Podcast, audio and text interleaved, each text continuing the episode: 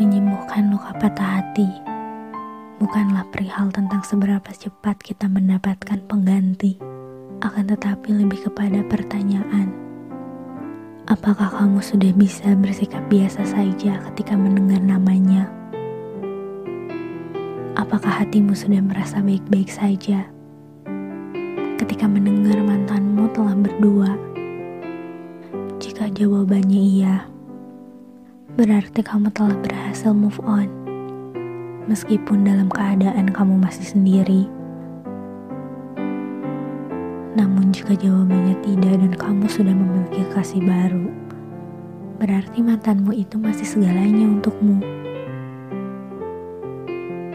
Berhentilah memegang prinsip bahwa luka patah hati akan sembuh dengan kekasih baru.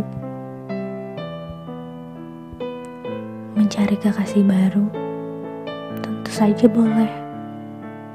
Tetapi setelah rasa untuk seseorang di masa lalu benar-benar hilang, bersihkanlah dulu hatimu dari sisa kenangan dengannya. Entah itu pada dinding hati, sudut-sudut hati sekalipun, agar nanti orang baru yang akan tinggal di hatimu merasa nyaman. Karena demi apa pun, Bagiku, jika kamu memiliki kekasih baru, tapi hatimu masih tertinggal di masa lalu, itu adalah sebuah kejahatan dalam hubungan.